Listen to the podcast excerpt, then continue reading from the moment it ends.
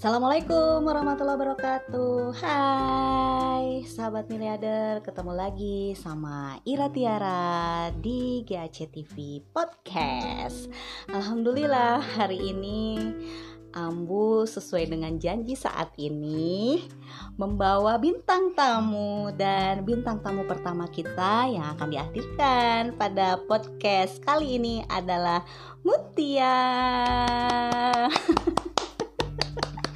Assalamualaikum warahmatullahi wabarakatuh. Buat yang udah tahu, ya nggak apa-apa. Perkenalan lagi. Buat yang belum tahu, kenalin. Nama saya Mutia Puspita Oktaviana, anak perempuan satu-satunya dari Abah Anto dan Ambu Ira.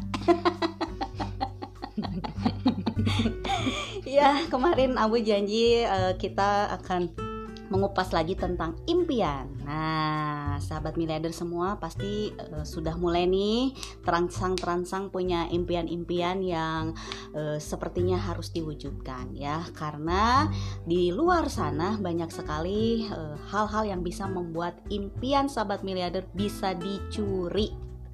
Nah, Ambu waktu itu pernah ceritakan kalau dulu Mutia mau bikin pabrik makanan. Mutia tuh langsung protes katanya bukan makanan. Apa sih? Pabrik dairy. Itu pabrik dairy itu yang menghasilkan mayones susu keju mulai dari telur omega organik dan sebagainya. Oh ya pabrik dairy. Dairy iya. Kan ya pabrik makanan iya tapi bukan ciki gitu. Ya gitulah. Nah, sekarang kita dengerin dulu ya, eh, sahabat miliarder, seperti apa sih cita-citanya Mutia ini yang sampai saat ini tuh tidak berubah loh. Tetap kekeh pengen bikin si pabrik itu walaupun memang masih ada impian-impian lainnya yang jadi nambah-nambah dan bikin abu pusing banget. Sekarang aja udah pengen punya apa tadi kamu bilang? Kafe kafe ya? Coffee shop. Coffee shop dan sebagainya. Nah sekarang kita dengerin dulu nih apa sih menurut teteh Mutia? Kamu kan manggil Mutia tuh teteh. Menurut teteh Mutia tentang impian apa sih menurut teteh? Sebetulnya buat kaum milenial ya khususnya. Impian itu bagaikan receh. Awalnya tuh ya oh cuman satu di dalam tas itu. Eh tiba-tiba jadi banyak ada empat ada lima gitu kan. Kan kalau buat kaum kaum milenial itu kita kan emang masih agak sedikit labil. Pengen punya uang banyak gimana caranya biar dapatnya cepet gitu kan. Pengen yang nggak halal tapi kan bingung juga gitu kan nggak mungkin juga gitu kan. Nah jadi kan gimana sih caranya tuh kan pengen bikin kayak penghasilan yang banyak dengan cara yang cepat dan singkat itu kan susah ya nggak kadang kan kayak misalkan kalau kita lihat di Instagram tuh banyak ya teman-teman sebaya Teteh Mutia juga yang jualan kayak bakso aci terus kayak jualan bikin sendiri itu teh?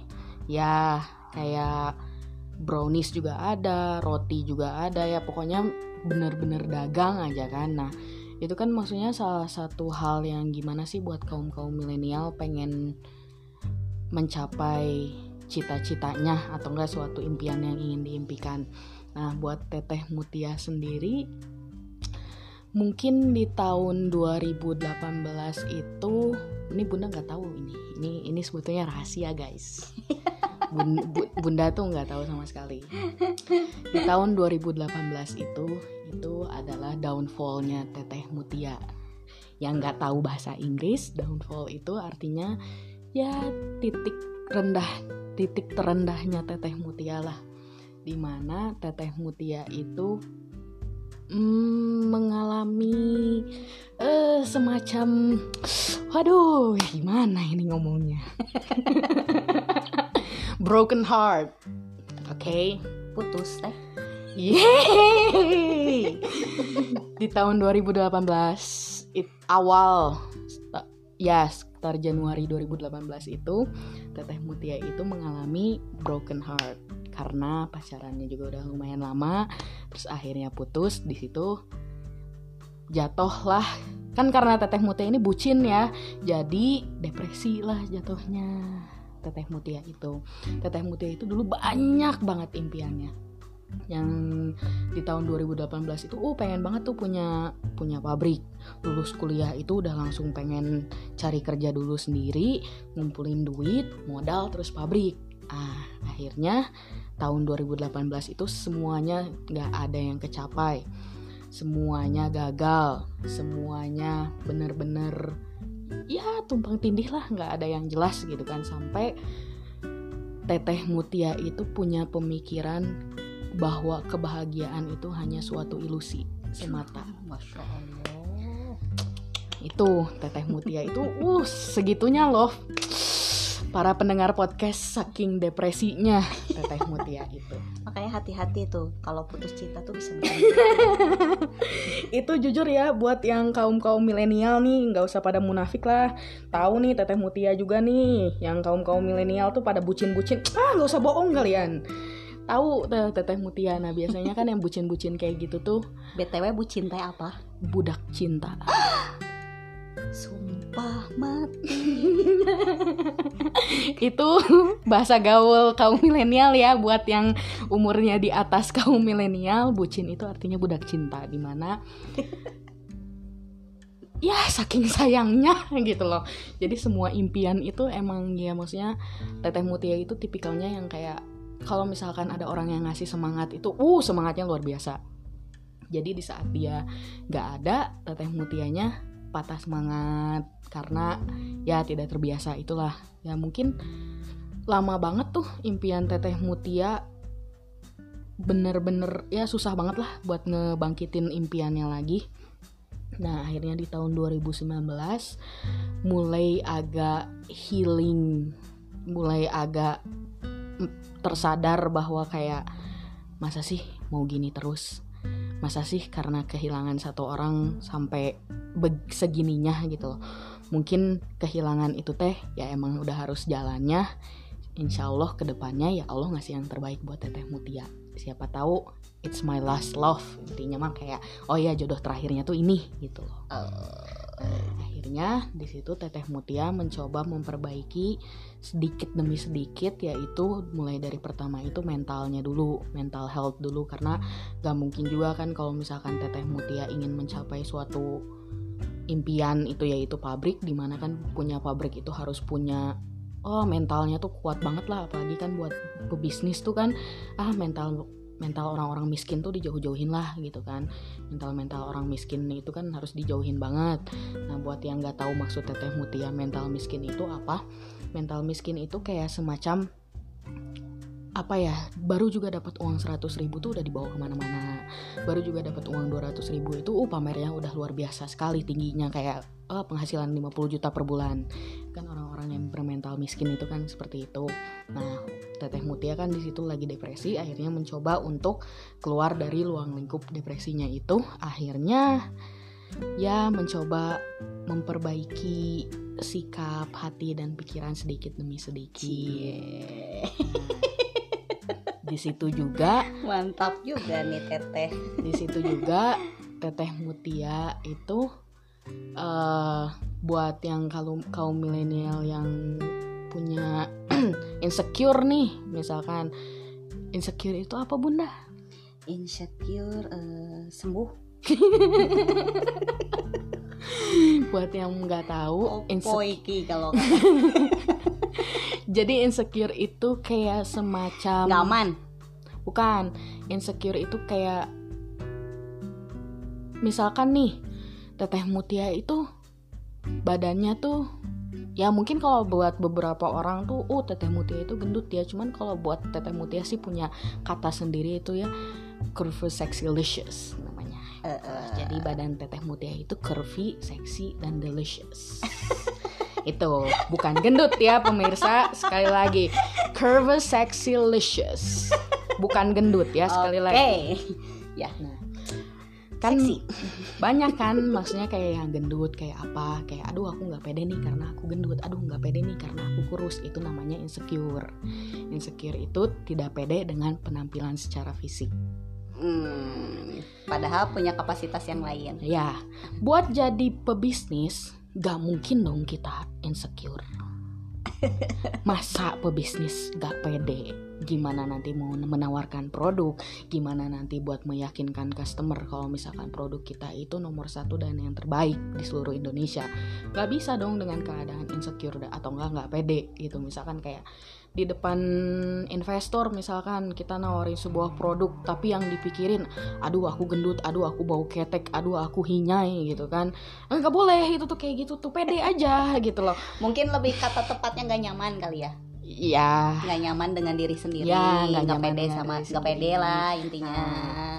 gak pede. Itu kan maksudnya buat mencapai impian-impian itu kan hal-hal yang kayak gitu tuh ya harus dimusnahkan lah. Emang gak bisa secara singkat emang harus cepet dan emang sih sebetulnya ya gak bisa juga dilakuin sendirian. Kenapa Teteh Mutia juga sempet lama ya baru misalkan bangkit lagi tahun 2019 yang putusnya itu dari 2018 karena Teteh Mutia itu semuanya tuh orangnya tuh suka mendem.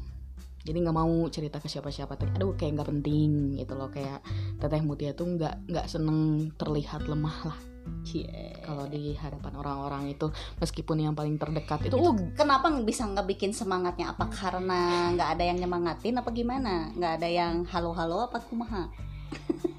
Ya karena terbiasa ada sosok dia iya. jadi menghilang gitu loh. Jadi Oh, jadi seperti dicuri. Ah, Ah, kayak gitu. kayak gitu.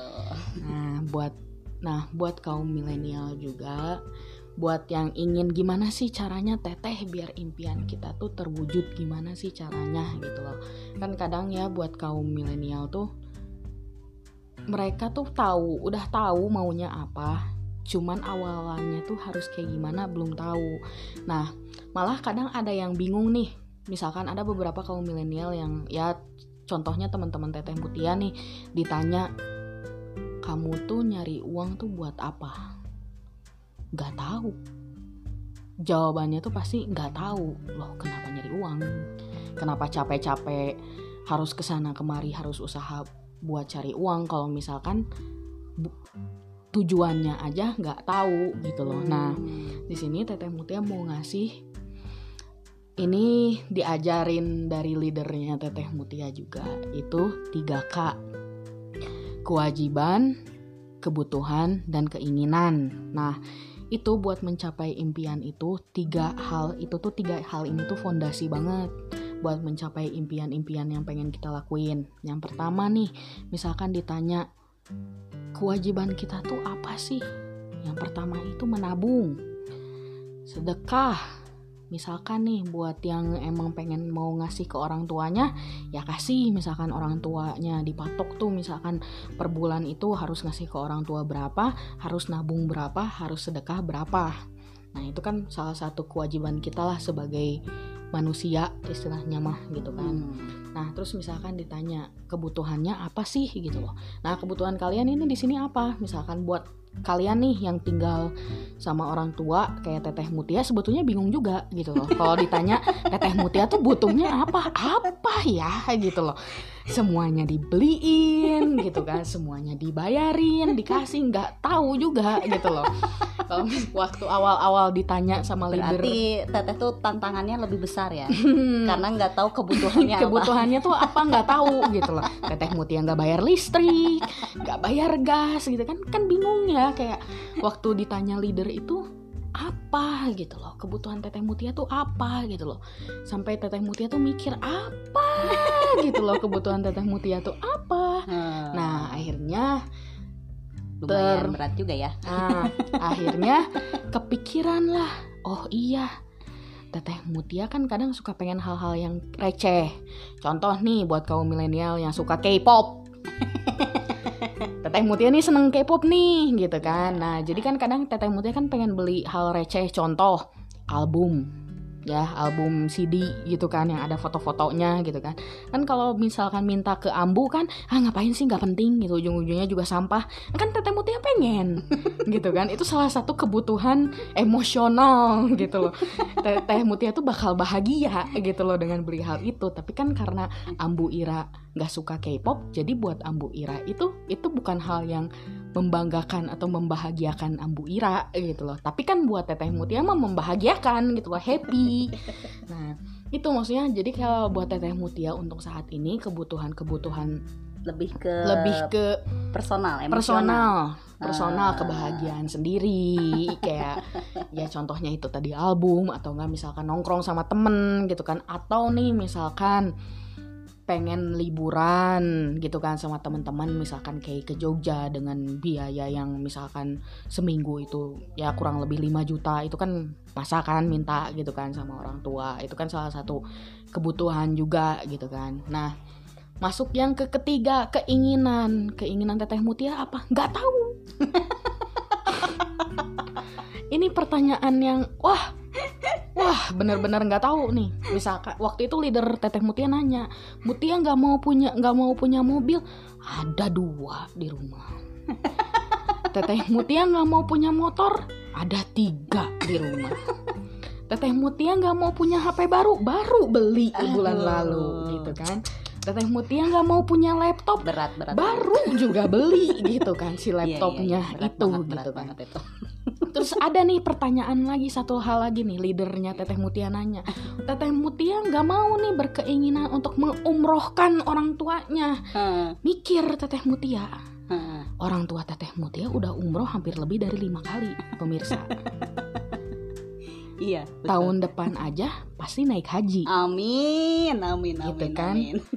Jadi Teteh Mutia bingung keinginannya buat mau ngeumrohin yang ngapain dengan kerja di di sini juga di Armina juga udah gratis umroh itu gitu loh. Jadi dengan Teteh Mutia nabung buat umroh yang ngapain gitu kan. Jadi nggak ada keinginan ke situ.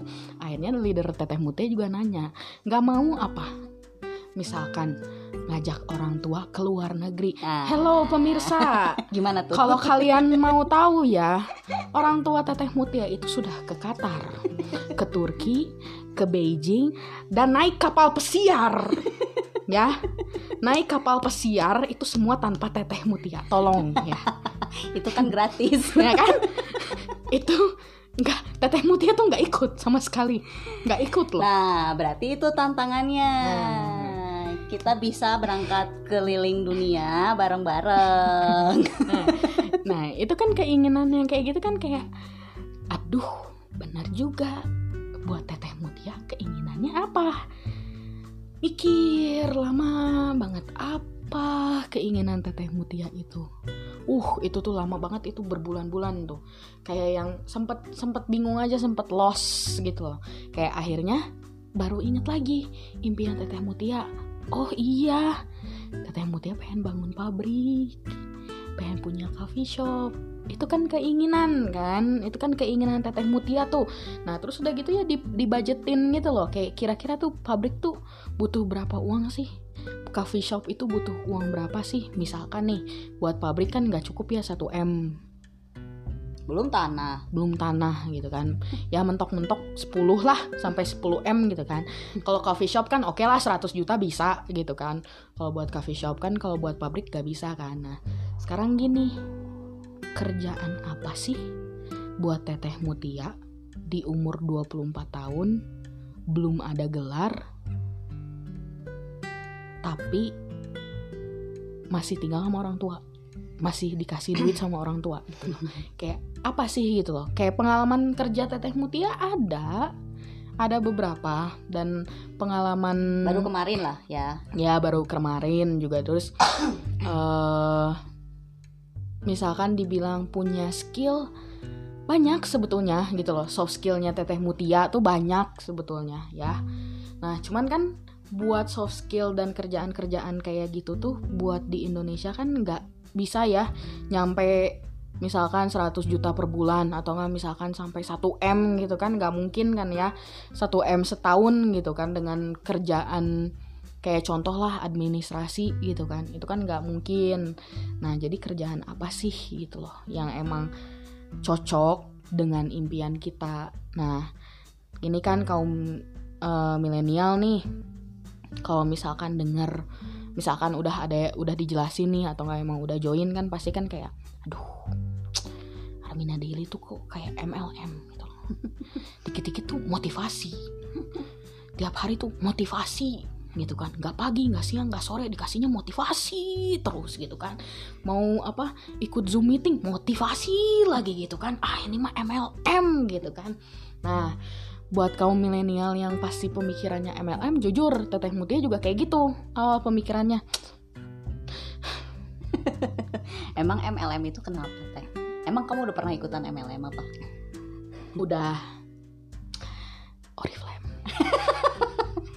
Itu tante ajem nah buat kaum milenial itu sebetulnya MLM itu agak kurang cocok ya buat kaum milenial itu. Karena kan kita pengennya apa-apa teh singkat apa-apa teh singkat pengennya teh ini nggak mau ribet nggak mau kan kalau apa ya? Wajar sih karena kalian terdidik serba instan Iya. dari kecil. Nah, jadi kayak dan pemikiran kita itu MLM itu marketing, marketing, marketing. Jadi kayak harus nyari orang, jualan iya, ngeedukasiin iya, gitu kan. Nah, buat kaum milenial kan itu nggak semuanya ngerasa itu tuh cocok. Hal yang cocok kayak aduh ngapain sih gitu kan. Nah, buat kaum milenial juga apalagi nih ya udah denger nih, aduh ekonomi syariah. Nih kalian jangan ah bohong nih ya kalau misalnya oh enggak enggak teteh enggak enggak begitu bohong. bohong kalian itu. Teteh Mutia tahu kaum milenial zaman sekarang itu kayak apa tahu. Oke, misalkan kalian muslimah. Oke, Teteh Mutia tahu kalian itu religius. Oke, misalkan kalian nurut gitu kan. Ini itu apa dan sebagainya. Pa- Tapi tahu Teteh Mutia juga karena kalian pengennya singkat. Jadi buat denger hal-hal yang syariah itu pasti kepikirannya pesantren. Gitu loh. Yang dilakuinnya itu kayak hal-hal yang ada di Nyantri. pesantren gitu kan nyantri gitu kan. Sebetulnya kayak misalkan nih teteh mutia nggak pakai kerudung gitu kan. Ya nggak masalah gitu loh. Kenapa? Kan yang teteh mutia lakuin kan halal. Kan teteh mutia mau melak- mau jualan ya niatnya halal mau cari uang yang halal buat mencapai impian teteh mutia gitu loh. Gimana sih caranya? Ya misalkan nih dengan jalannya ekonomi syariah juga kan ini kan jualan maksudnya kayak sistem di Armina Daily kan enggak muluk-muluk setiap jualan kan harus baca yasin jualan ayat kursi kan nggak gitu.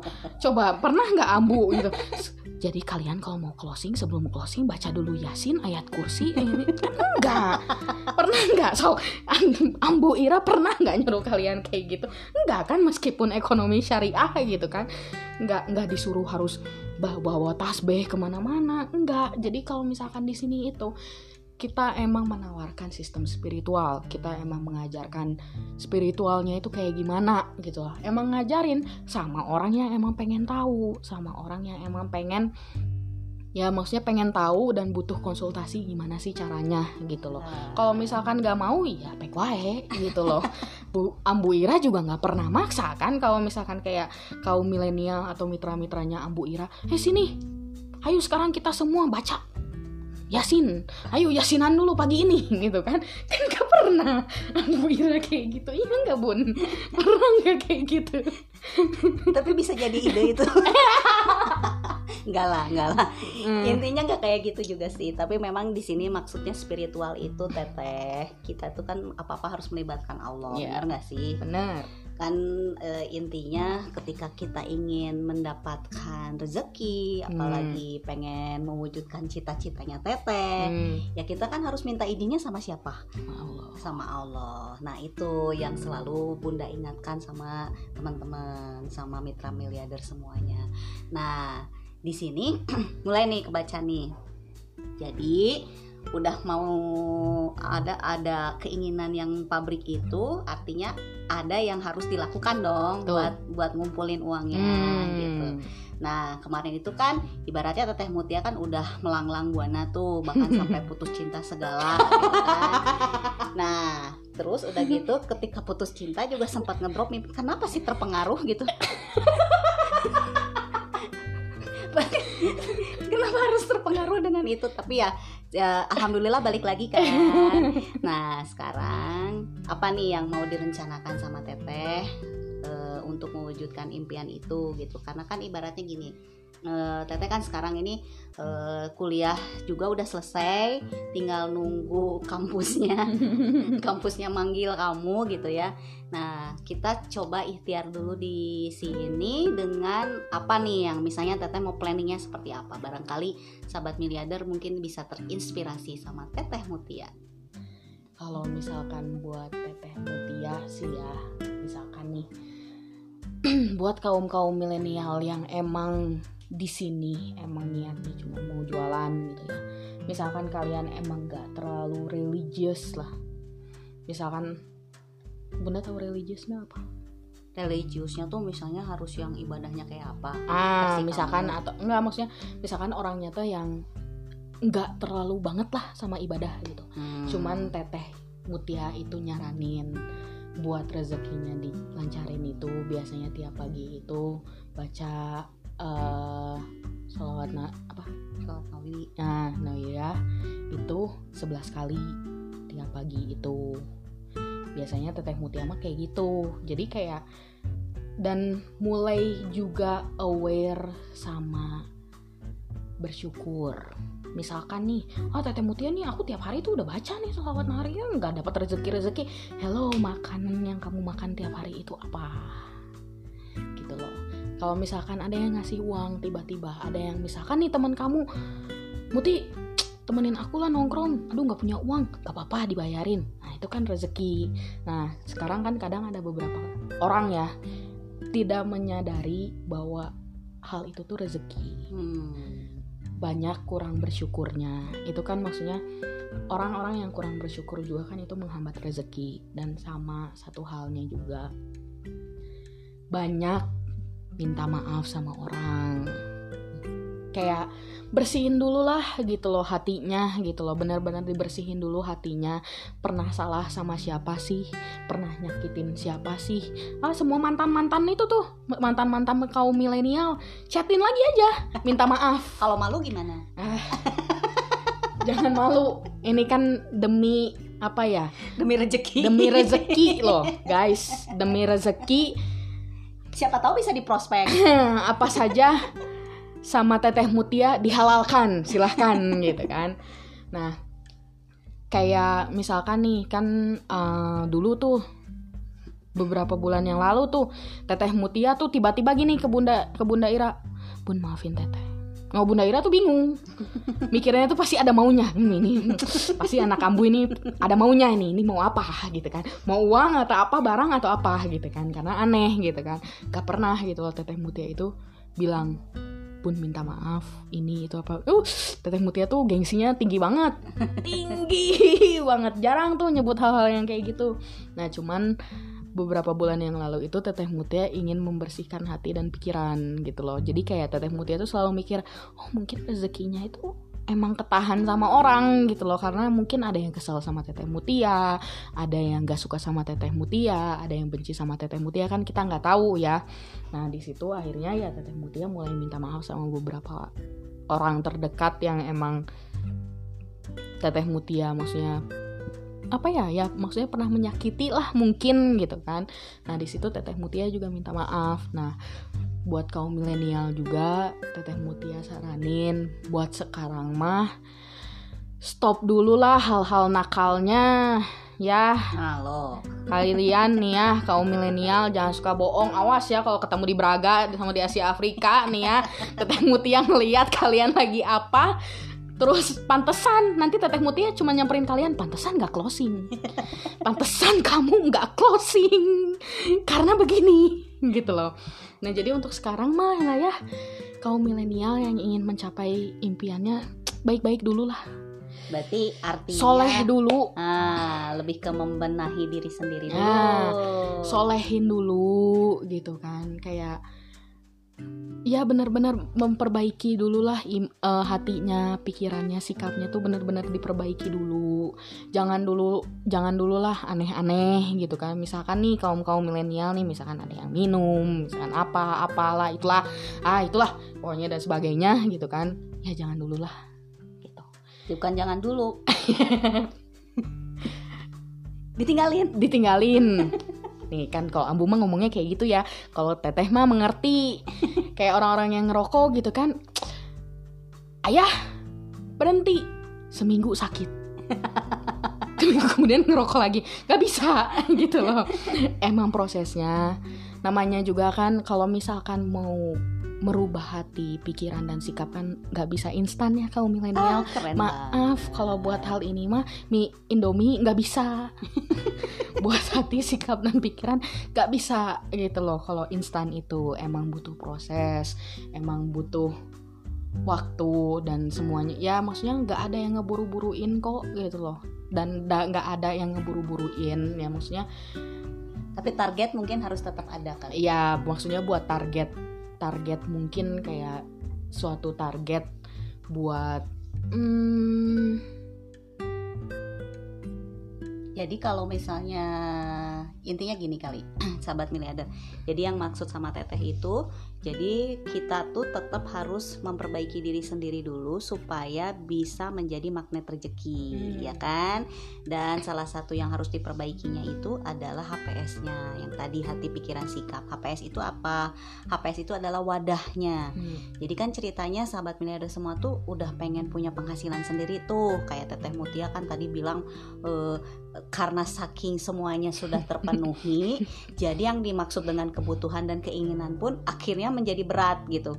Jadi memang itu jadi sebuah tantangan yang berbeda dengan zaman kolonial dulu. Jadi kalau di zaman dulu kolonial keinginan sama kebutuhannya tuh karena memang tidak terpenuhi. Kalau sekarang keinginan dan kebutuhan itu Sudah. Semuanya sudah terpenuhi. Jadi nggak tahu inginnya apa. Luar biasa kalian ini ya.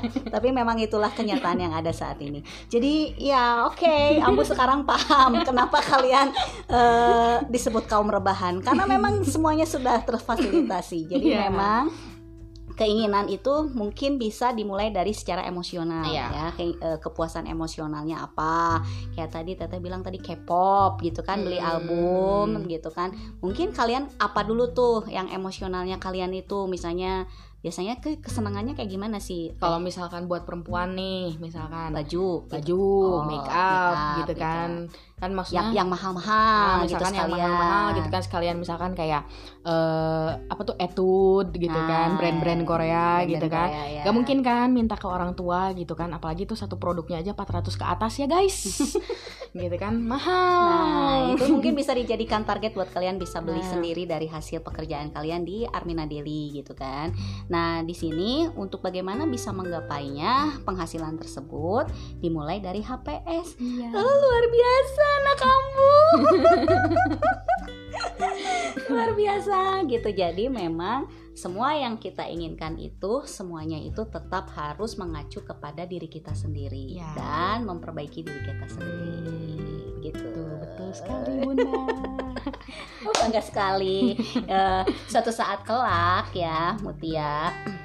Eh, yang nanti eh, akan Mutia hadapi, Teteh Mutia hadapi itu pastinya nanti akan bertemu dengan mitra-mitra, Hmm. gitu kan. Nah, mitra-mitra itu yang nanti mungkin ada yang seusia sama Teteh Mutia, Hmm. ada yang lebih tua, ada yang mungkin lebih muda, gitu kan. Kamu punya trik khusus nggak? Apa yang akan diberikan kepada mitra-mitra Teteh Mutia di usia kamu yang sekarang? Eh, tapi mm, jangan jangan sampai gimana ya? Maksudnya gini, eh, ketika Teteh Mutia mengarahkan, mereka itu eh, bangkit gitu, Hmm. semangat gitu, termotivasi. Apa nih yang akan Teh Mutia kasih sama mereka? kalau misalkan buat yang seumuran itu sebetulnya jauh lebih gimana ya bisa gampang pendekatannya. Karena kalau misalkan buat kaum kaum milenial seumuran teteh mutia itu cara pendekatannya itu mulai dari personal. Jadi sentuhannya one by one. sentuhannya itu one by one. Atau enggak misalkan nih kalau teteh mutia nih ya gimana sih caranya teteh mutia ngekip teman-teman gitu ya kayak misalkan nih teteh mutia emang nggak ada nggak paham gitu loh kenapa teman-teman teh pengen nongkrong semua sama teteh mutia gitu loh. Padahal teh teteh mutia teh ya gini gitu loh ngomongnya tuh ceplas ceplos ceplas ceplos gitu kan kadang nggak disaring gitu kan. Cuman kalau kata teman-teman teteh mutia itu teteh mutia itu emang orangnya itu paham dengan situasi dan bisa juga adaptasi dengan suatu kondisi. Misalkan nih contoh, Ambu Ira ini lagi berantem sama Abah Anto. Emang pernah Misalkan. berantem gitu? Misalkan. nah, kalau Teteh Mutia itu nggak pernah apa ya being bias gitu. Aduh, apa sih bahasa Indonesianya? Tuh lupa. Kamu jangan terlalu bahasa Inggris gitu kan karena di sini teman-teman miliarder juga nggak semuanya orang yang paham bahasa Inggris. Mungkin ada yang bisa bahasa Jepang gitu kan. Kita kan nggak tahu. Jadi being bias itu jadi kalau Teteh Mutia itu orangnya netral. Nah, itu yang yang disenangi sama orang-orang di sekitar Teteh Mutia. Teteh Mutia itu orangnya netral, nggak pernah ikut campur urusan orang. Kalaupun misalkan orang cerita ya senetral mungkin gitu loh jawaban Teteh Mutia. Nah, kalau misalkan approach-nya Teteh Mutia itu biasanya kalau ke seumuran itu lebih ke personal dulu. Kenapa sih kamu ini nggak bisa closing? Misalkan apa sih yang lagi di pikirannya? Jadi kayak lebih ke curhat dulu, Hmm. curhat dulu biar jadinya apa ya? Eh, mitranya Teteh Mutia nih yang seumuran sama Teteh Mutia itu nyaman gitu loh sama Teteh Mutia gitu loh. Gimana sih bikin nyaman ya? Misalkan nih tim mitra Teteh Mutia baru empat nih sama Teteh Mutia mah dibawa ke abnormal ditraktir Wah, gawat dong. dibawa ke abnormal ditraktir ngobrolnya di sana aja ngapain di rumah gitu kan ya teteh mutia apalah buat seumuran seumuran kita mah ngobrol di kafe itu justru lebih nyaman karena lebih kayak temen lah gitu loh emang nyaman kayak kayak gitu gitu kan. Nah kalau misalkan buat yang lebih muda dari teteh mutia teteh mutia ini nggak nggak maksudnya nggak ngatain ya. Cuman kan buat yang di bawah umurnya 20 tahun itu karena ada contoh ya teteh mutia. Ada bukti Emang ada bukti kenapa sih? aduh guys. Ada bukti itu Ada bukti itu. sangat tidak punya pendirian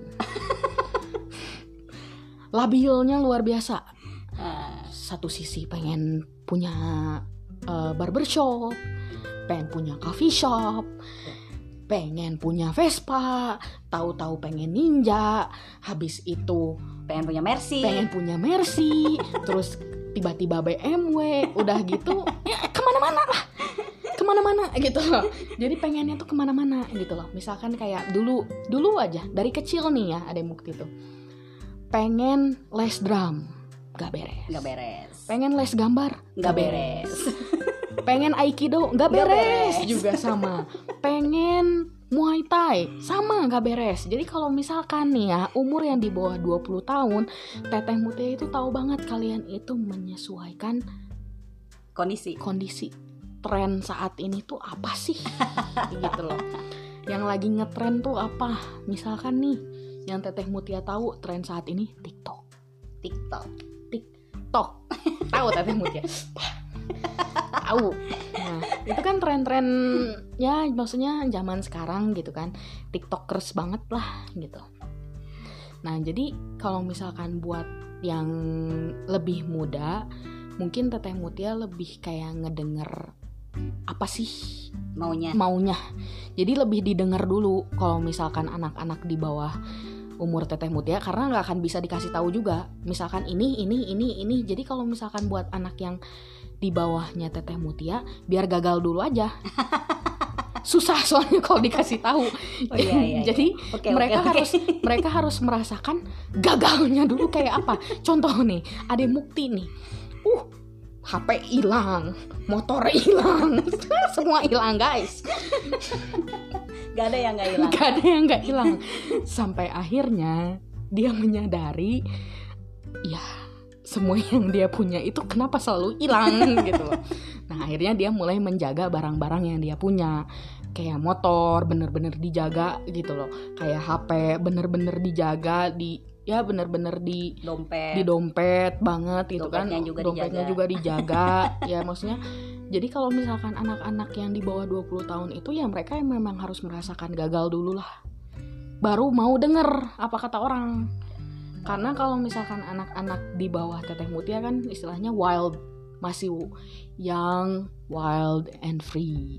Iya, Gitu loh. masih sepertinya tuh seperti apa ya anak baru gede kali ya. Ya, jadi emang susah juga dikasih tahu karena kan menurut mereka "Ah, pasti bisa kok jalannya kayak begini. Ah, pasti bisa kayak gini gitu kan. Ya karena itu pemikiran mereka seperti itu ya. Maksudnya Teteh Mutia juga nggak menyalahkan lah. Maksudnya Teteh Mutia juga pernah lah di umur segitu gitu kan. Kadang misalkan dikasih tahu sama Bunda juga, Bunda Ira nih, jangan pulang malam. Ah, kenapa sih? Nih, gitu kan gak boleh pulang malam gitu kan. Ya gak boleh tuh kan karena maksudnya mungkin Bunda Ira udah lebih tahu lah misalkan malam itu kondisinya bakal kayak gimana lebih bahaya apa dan sebagainya apalagi kan perempuan gitu loh meskipun Teteh Mutia lebih maco dari Ade Mukti Tapi nanti kapan-kapan kita hadirkan ya ada Mukti di sini. tapi dia itu tapi Bunda Ira itu nggak tahu guys What? lebih khawatir sama Teteh Mutia daripada Ade Mukti padahal ya kalau kalian tahu tuh ya Ade Mukti tuh angkat galon aja nggak bisa Bukan gak bisa tangannya kamu mah. Ada Mukti tuh pernah jatuh, tangannya patah. Dan yang mengganti ngangkat galon Teteh Mutia, keren kan? Gak lah, kan sekarang sudah ada Mang Dadang.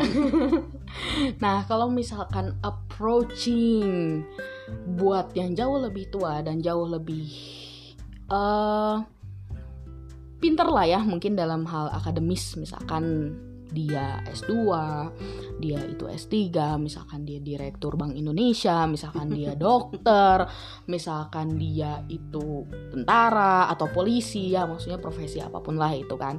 Ya maksudnya selain dari umur juga mereka kan lebih profesinya juga lebih di atas Teteh Mutia gitu kan lebih tinggi. Nah kalau approachingnya itu mungkin Teteh Mutia lebih kayak ke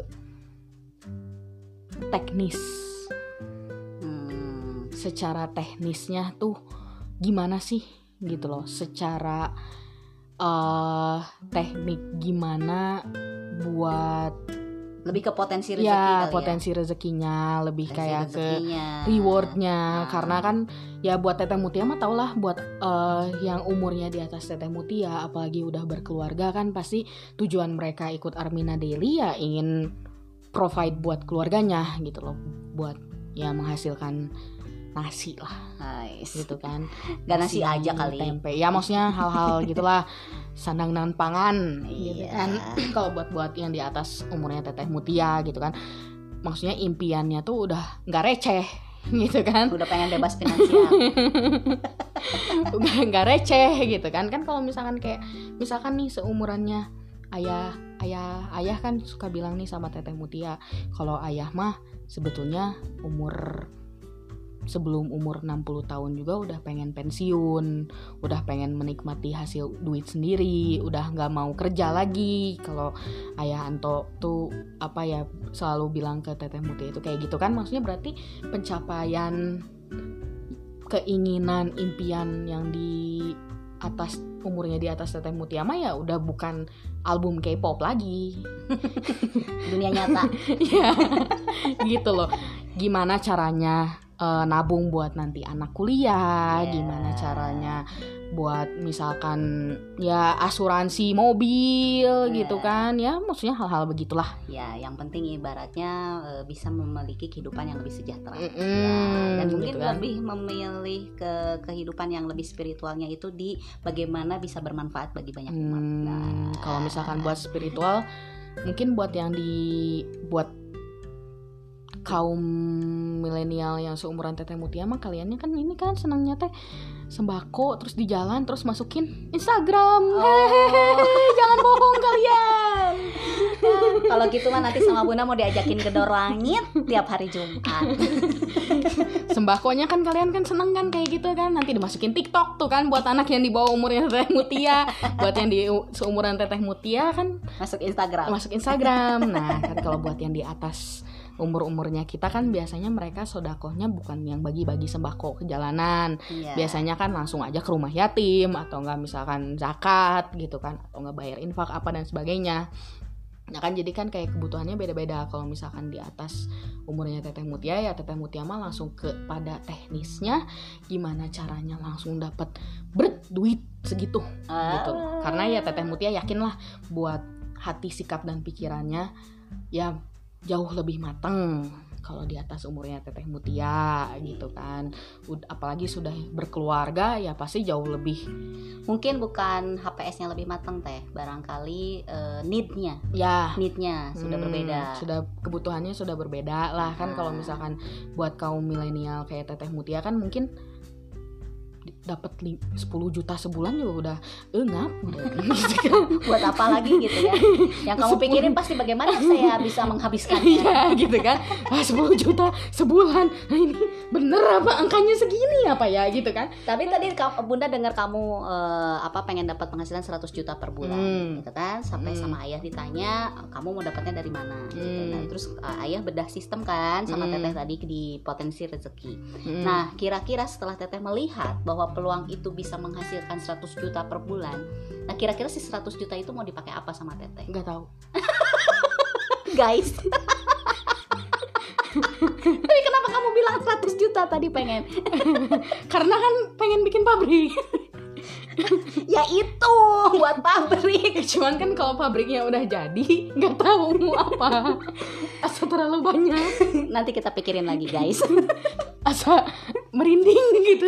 Punya uang 100 juta teh asa merinding gitu Nah, itulah tantangannya buat kalian kaum milenial 45 menit sudah kita ngobrol sama Teteh Mutia yang luar biasa banget gitu lah ya. Itulah yang suka membuat ambu emosional ya seperti inilah Teteh Mutia gitu kan. Tapi insya Allah nanti kita akan kulik lagi Teteh Mutia yang luar biasa tentang banyak hal. Ilmunya tadi banyak banget kan guys. Mulai dari HPS ternyata ya Teteh Mutia juga tentang bagaimana sikapnya, tentang bagaimana pikirannya, tentang bagaimana hatinya supaya kita dimudahkan rezekinya.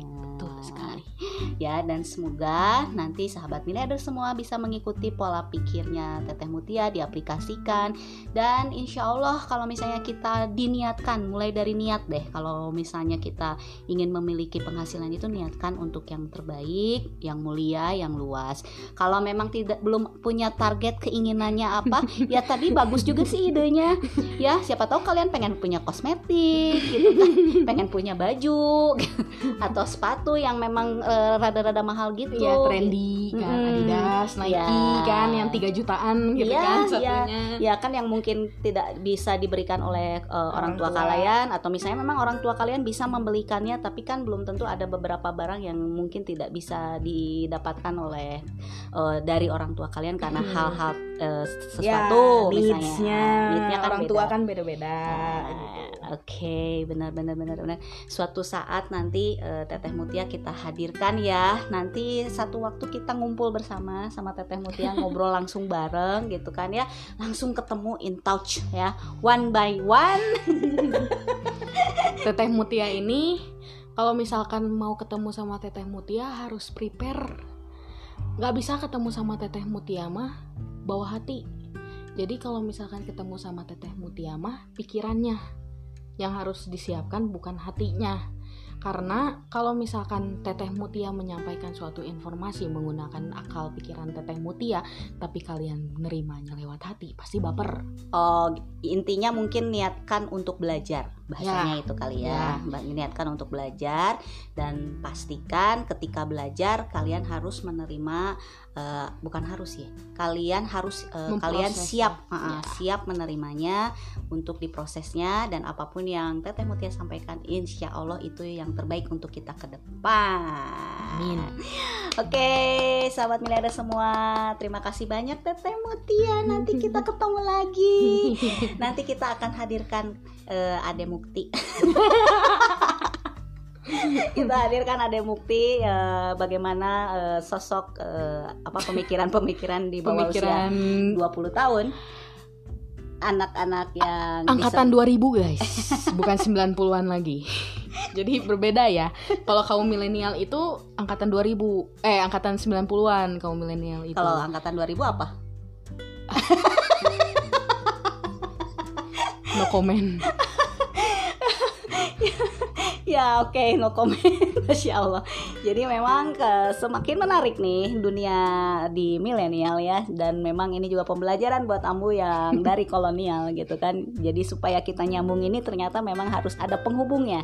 Dan alhamdulillah Mutia saat ini menjadi penghubung kita semua. Dan insya Allah kita pun akan bisa menggapai kebersamaan dengan jaya bersama. Amin amin, amin. ya robbal alamin. Terima kasih ya guys. Terima kasih guys.